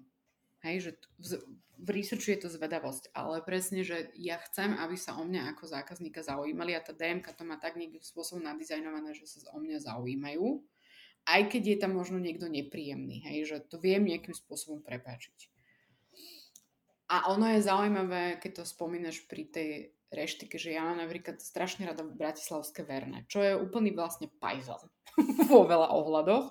A vo veľa ohľadoch nie, lebo je tam proste dobré domáce jedlo, ale napríklad akože obsluha tam býva miestami hrozná, miestami skvelá, ale ten podnik milujem, lebo tam chodím 20 rokov. A som v štádiu, kedy proste není toaletný papier na vecku a ja prídem a proste si ho vypýtam a vymením ho sama že vieš, že sa stávaš súčasťou toho celého, ale je ten záujem už po tých 20 rokov so mnou komunikovať, hej, že, že je tam nejak, a je tam vytvorený nejaký vzťah, čo znie ako strašne kliše, ale je tam, že ty pracuješ vlastne vo všetkých týchto service design na vytvorení nejaké vzťahu tvojho zákazníka. A teraz není to len o tom, že budú milovať a budú rozoznávať tvoju značku v nejakých prieskumoch, ale že ty budeš mať k tomu nejaký vzťah, ktorý je nejaký autentický a možno nebudeš trvať na tom, aby si pamätali tvoje kampane, ale že sa budú k tebe vrácať. A podľa mňa to je potom aj o tých spomienkach, že, že, že keď sa ťa niekto opýta, ktorá je tvoja najobľúbenejšia služba, tak ani tak nejde o tú značku, ale o to, že čo si pamätáš, ako si sa tam cítil a čo si tam zažil. A jedna takáto, čo mi rezonuje veľmi čerstvo, je uh, skúsenosť alebo teda zážitok z uh, Dánskeho múzea dizajnu, v Kodani. Mm-hmm. A kde sme boli asi 3 týždne dozadu uh, s kamošom proste na víkend sa inšpirovať, že ako robia dáni dizajn a čo si z toho môžeme doniesť domov. A to bolo neuveriteľné. Proste my sa tam boli, že v nedelu to múzeum praskalo vo švíkoch. Proste boli tam e, všetky možné generácie, rodiny s deťmi, dôchodcovia, mladí ľudia, uh, turisti. Uh, to, ako to mali celé zinscenované, že, že ako si tým celým priestorom prechádzaš, aké témy tam boli a až boli tak provokatívne niektoré nastavené, že OK, bola tam nejaká taká tá tradičná expozícia uh, nábytku dánskeho, takých tých ikonických kúskov, bola tam interaktív, interaktívna teda časť, kde si si mohla vyskúšať vytvoriť lampu alebo proste nejaký hrnček a takéto veci, alebo lavičku. Čiže aj ťa to zapájalo. Ale potom tam bola, bola časť, ktorá hovorila o tom, že volalo sa to, že Future is Present a práve dizajnové štúdia dánske mali za úlohu kvázi nastoliť nejakú tú provokatívnu víziu toho, že ako budeme žiť v budúcnosti 2030, 2050 a podobne a tam boli super veci, že v jednej miestnosti mali zavesené z, teda zo stropu na takých nylónoch také sklenené tabličky, na ktorých bola nejaká otázka, že čo keby, a teraz zapájali a provokovali tú predstavivosť a nejakú imaginatívnosť, že čo keby v budúcnosti sme nemali finančný rozpočet, ale rozpočet na oxid uhličitý. A teraz, že aha, že však asi z pohľadu klimatickej zmeny a tých environmentálnych problémov, ktoré budeme riešiť, tak naozaj bude priestor na to, že, že budeme musieť formovať tie návyky a pracovať s tým, ako sme zvyknutí fungovať a, a toto môže byť realita. Ale bolo to tak dobre urobené, že, že 3 hodiny sme sa proste potom o tom rozprávali, o takýchto témach. Mm-hmm. Alebo ďalšia akože náročná téma, ale že čo keby, čo keby v budúcnosti vojny proste bojovali gamery. To znamená, že a, a, odkazovali na to, že už aj na Ukrajine sú proste súčasne teda v rámci armády ľudia, ktorí boli veľmi dobre zruční v ovládaní, teda hraní hier a dneska super ovládajú drony, ktoré ich zachráňujú v podstate. A, a mne sa páčilo to, že, že práve ten dizajn ti vie pozerať aj do budúcna. V podstate však je o tom, že navrhuješ, čo ešte nikto nenavrhol, že v podstate navrhuješ tú budúcnosť a, a vedeli s tým pracovať. Čiže aj obsah toho, že, že donútite to rozmýšľať, aj to bolo zábavné, aj to bolo proste veľa edukatívne. A potom komplementarita takých tých ostatných elementov, ktoré tam boli, že mali tam super kaviareň, ktorá vyslovene, že viem si predstaviť, že keby v nejakom slovenskom múzeu bola takto kvalitne urobená kaviareň, ktorá bola jednoduchá, že nebola to nejaká že vysoká gastronómia, ale servis toho čašníka, ktorý nás obsluhoval, proste výber, sortiment toho celého, design, architektúra, tak nás to bavilo proste tam tráviť čas a viem si predstaviť, že keby tu sme to tak mali, tak proste chodím do múzea aj, aj kľudne pracovať. A potom posledný moment, ktorý tam bol, bol suvenír shop, ktorý bol hneď na začiatku to znamená, že tam sme si kúpili lístky a hneď som tam videl strašne veľa kníh, ktoré ma oslovili, tak si hovorím, ešte sa vrátime. Keď som sa vrátil, tak som odchádzal proste s desiatimi knihami, ktoré som si kúpil a tak som si povedal, že nemôžem si kúpať. Ale, ale proste, vieš, že, a mám ich dneska na stole, vieš, že strašne, mm-hmm. dobré, strašne dobré typy od toho, že ako limity podporujú našu kreativitu alebo proste základy design thinkingu. A mali tam vyslovene, že až také, také tie chytlavé veci typu uh, je taká kniha, že Don't buy this book a don't read this book. A to je, že mm-hmm. Entrepreneurship for Creative People. No a čo som urobil? Jasne, že som to kúpil. Vieš, že... a, a to som mal pocit, že oni možno ani nevedia, že to je service design, ale teda pochybujem, že ani by to nevedeli. Ale, ale mal som pocit, že od začiatku, jak sme tam došli, tak veľmi dobre podnecovali tú našu pozornosť. A odchádzal som proste, že, že aj so zážitkom, ale aj nejak edukovaný ale hlavne s takouto inšpiráciou, že aha, že tomuto sa chcem venovať, alebo proste nad týmto rozmýšľam a tú tému teraz aj rozvíjam. Takže uh, odporúčam, no, Dánske múzeum dizajnu. Jediné, čo ma tam napadá, že to je presne, že ty máš veľmi jednoducho zvládnuté a to sú škandinávci, sú v tom, v tom dizajnovom a my tiež dizajnujeme len ten proces ako keby, alebo také to, to prepájanie tých vecí, ale zvládnuté jednoduché veci, akože máš tu dobrú kaviareň, máš tam proste jednoduchý nápad, je ten, dá ten suvenír shop, ktoré to múzeum určite potom akože oveľa lepšie finančne podporí, jak nejaké granty alebo čo, alebo porovnateľné. A to sú, že zvládnu tie základy dobre a to základy toho zážitku. Hej, že máš tam tú dobrú kávu, lebo po troch hodinách, uh, keď si dáš tú kávu, tak to je naozaj vyslobodenie. Hej, že mňa nie každé múzeum baví, alebo každá galéria, hoď ma to vlastne baví, tak vidím vlastne vyčerpaná. Čiže uh-huh. chceš tú kávu. Uh, a to je to, že zvládnuť tie základy, zamyslieť sa, čo je to, vieš, tam to vedie k tomu MVP, čo je to naozaj ten minimal viable product, ktorý tam proste musí byť a ona sa to nezdá, ale v tom múzeu je to aj tá káva, čo niekto povie, že je to akože na, na, príliš akože pokročila feature. No nie. Presne tak. Mhm. Není to, že vo svojej podstate to není žiadna jadrová fyzika, je to ano. len sedlecký rozum, len žijeme v dobe, kde ani ten sedlecký rozum není samozrejmosť, chápeš?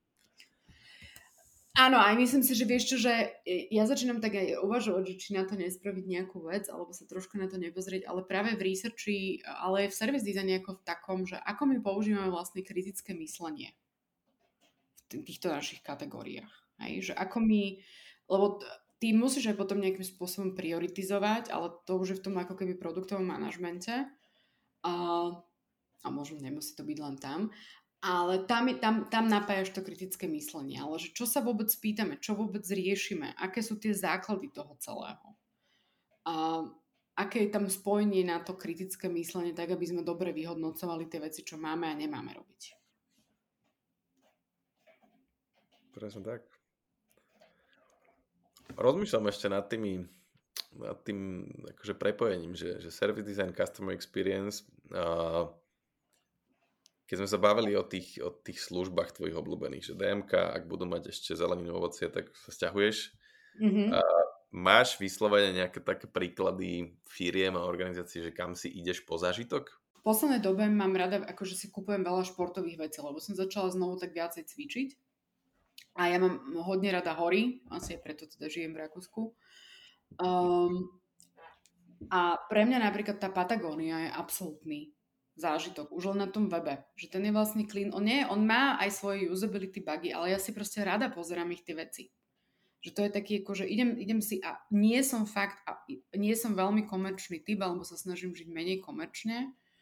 Mm, a nerada nakupujem vlastne aj online. Akože pre mňa je to, že presne viem, čo chcem, to si kúpim, potom idem a nenechám sa s nejakým cross-sellingom vyrušovať, ale tá Patagonka je pre mňa, že pozriem si tie veci a pozerám sa aj, že ako recyklujú um, alebo že akým spôsobom posúvajú tú, sú, tú tému udržateľnosti, ako viac a viac recyklujú, viac, väčšie percenta tých svojich produktov, že tá bunda 5 rokov dozadu bola z 50% recyklovania a teraz je zo 100, čiže to je, to je určite to. A potom v tom nakupovaní je to, sú to shopping centra. Mňa napríklad nedostaneš ani po 25. rekonštrukcii do Polusu. Ja sa tam stratím. A to je zase ale architektúra, hej. Chodím, mám blízko Aupark, čiže áno, je to aj nejaká blízkosť, ale ten zážitok pre mňa v Auparku je lepší ako v Eurovii. Hoď tam máš ten, akože tu, ten, ten Dunaj a vieš tam sedieť super, ale ako nejaké to priestorové, zážitkové, že keď už musím ísť niekde nakúpiť, tak je to proste pre mňa ten Aupark. Ale majú to, nemajú to zle vymyslené, musím povedať, lebo prídeš, máš tam ten mekač, čiže keď si strašne hladný a, na, a už je ti úplne jedno, čo je, že si až tak hladný, tak si to mekači dáš. Máš tam kaviarne hneď vlastne pod tými výťahmi, ktoré ťa ťahujú ďalej, čiže pred tým nákupom do seba rovno niečo dáš a máš tam aj normálnu reštiku v prípade, že máš čas. A máš tam tie základné služby v takých nejakých bodoch, kde to proste sedí. A podľa mňa majú aj, to, to musel byť strašný neuromarketing, čo tam spravili, lebo v jedným z jedných vchodov majú presne pri tom vchode uh, ako jeden z prvých obchodov obchod pre psov a ja tam so svojím psom musím ísť, lebo proste to vyňuchá a musím ísť kúpiť ňamku. Čiže tam naozaj neviem, či toto nepremysleli, že a tuto ľudia pôjdu z osadu Janka Krála, takže rovno im tam pichneme proste s, tom, s tým psom tento zoo, neviem čo to je to je pokročilý, service design, vieš. No, no, no. Zároveň ilustrácia toho, ako je to celé, by som povedal, že multidisciplinárne. Že, že v podstate je to aj o architektúre, je to aj o tom, že musíš rozumieť, keď si hovorila o tom keď sme sa bavili o tom múzeu, že aj kaviareň v múzeu proste má svoj dopad, tak zase to není ani design, to je o tom, že rozumieš tomu gastru a rozumieš tomu produktu ako takému a ty musíš byť schopný prepájať všetky tieto elementy, ktoré s tým proste súvisia a v ďalšom rozmere potom mne sa páči aj ten pohľad na to, že, že ono je to častokrát aj o tej hodnote, že, že tá hodnota, ktorú vnímame, sa strašne vyvíja. Vieš, že spomenula si Patagóniu, tak aj kvôli tomu, že hodnota je pre teba, že chodíš do hor, ale proste je to aj udržateľný, alebo teraz snažia sa byť udržateľný aj naozaj pokrokovo z pohľadu environmentálneho nejakého nastavenia, alebo potom aj tie múzea, vieš, že hodnota v múzeu je to, že ty tam tráviš proste čas a platíš za ten čas a za, za tú inšpiráciu. A toto je podľa mňa ešte len, že, že, že presne, že ten potenciál, kam sa proste hýbeme, že asi musíme mať diskusiu o tom, že čo je tá hodnota pre toho zákazníka, či je to to, že si kúpi kávu, alebo je to to, že u mňa trávi čas, alebo že mm-hmm. príde aj na tú debatu so mnou, alebo o čom to vlastne je, lebo na toto podľa mňa častokrát zabudáme. Ešte tá možno hodnota je to presne to, že keď ja rozmýšľam napríklad nad svojim gymom, že to je vlastne taký ten škaredo namalovaný na zeleno gym, uh, ale sú tam jeden príjemná komunita ľudí a napríklad ale tí tréneri sú, sú tam stále že není to takéto klasické crossfitové, že tu sa znič a natrhni si tento sval. Um, ale je to, že dávajú na teba pozor a nejakým spôsobom ti píšu aj nejaké newsletter, že presne je tam ten záujem, ale dávajú ti tú hodnotu toho aj tej komunity a hodnotu toho, že robíš to, robíš to so zdravím. Nejdeš sa tu zničiť, robíš to preto, aby ti bolo lepšie. A s tým ma ešte napadá, a to je posledný ako keby môj uh, tip na Nike Running App. Run App. Že to je podľa mňa, keď si porovnáš s ostatnými apkami, ktoré uh, ti podporujú v behaní, jedna z najšikovnejších, už len z usability pohľadu tej apky, ale vymysleli skvelú vec a to ja nenávidím motivačných speakerov, že tam dali trénerov, ktorí ti počas hudby, ktorú ty proste musíš mať, máš tam coacha Beneta, ktorý je neuveriteľne trápny a vtipný zároveň. A ja som začala s týmto človekom behať a toto je prvé moje verejné priznanie. Teraz behať nemôžem, som si niekde inde som pokazila koleno. A ale to bol taký pre mňa, že potom som skúšala ďalšie apky a to už proste tam už nie je krok, tam sa už nedá ísť späť. No není na to, keď sa ti niekto takto prihovorí a ešte keď to je nejaká autorita, vieš, že tak už si no, nemôžem... Ja, akože ja neviem, či je autorita, lebo ja viem obehu 0-0 nič, hej, čiže... Uh, ale ako to, jak ťa sprevádza tých 20 minút a učí ťa neprehnať to, ale súčasne ťa motivuje a je to vtipné a je to úplne to dáva akože pridanú hodnotu toho, čo ti nedajú iné apky, lebo ostatné apky ti merajú výkon. Tuto ťa niekto sprevádza. A neviem, či to, čo sme nepovedali ty, že to nie je, že to je hodnota, ale je to aj ten rozmer ľudskosti, ktorý ty v službách máš. Že na teba niekto, presne v DMK je to, ja úplne, nikto ma neplatí z DMK, hej. A v DMK, že tu si človekom a to naozaj cíti tú človečinu, že niekto nado mnou uvažuje ako nad človekom. A čo potrebujem. Ešte napadlo, keď si hovorila o tom behu, z okolností, ak sme boli v tej Kodani, tak sa mi páčilo, mm. že ráno v hoteli mali vystavenú takú tabulku s QR kódmi, že aby si neprerušil svoju bežeckú rutinu, naskenuj si trasy okolo hotela 3, 5, 10 a v Strava appke sa ti to vlastne zobrazilo a navigovalo ťa to. No vymakané. Páčilo, jak išli proste po podstate, že no čo, keď chodíš cvičiť alebo športuješ, tak sú iba dva momenty, ktoré ti proste prerušia uh, rutinu. Buď si chorý, alebo proste ideš mimo toho svojho bežného prostredia. Ano. Oni proste chceli targetovať presne to, že no si, na, si mimo, ale my ti zabezpečíme tie podmienky, aby to bolo v pohode. Čiže máš pripravenú trasu, aplikácia ťa bude navigovať a do toho tam ešte mali proste uteráčik e, obrandovaný, ktorý si si mohla zobrať a fľašu vody, ktorá bola tiež obrandovaná a zase tam tla, bolo veľmi už environmentálne zodpovedne navigované toho zákazníka, že a keď to vypiješ, tak si napustí vodu normálne z kohutíka, lebo u nás je voda pitná, filtrujeme ju. A použiť túto fľašu x krát, alebo ju vráť v najbližšom obchode, lebo je zálohovaná. A ja som mal pocit, že proste, že všetky tie elementy, ktoré tam boli, že, že je to taká úplná že blbosť, ale mysleli na tú potrebu. Není to blbosť. Vieš? Lebo presne to, čo si sa pýtal, že čo je insight. Insight je, že presne vyruší ťa choroba a vyruší ťa, keď ideš cestovať, lebo máš možno aj rozbitý nejaký harmonogram. A, toto, a musíš presne sa teraz pozerať v neznámom prostredí, pričom nevieš, či nejdeš, a v Kodani asi nie, ale do nejakej štvrte, kde by ťa niekto olúpil, hej. A toto ti proste vyrieši takýmto jednoduchým spôsobom a ešte ti, ešte ti nanúti tú brandovo marketingovú vec, že a bež s našim uteráčikom, hej nenapko. Čo je úplne že super evil and I love it.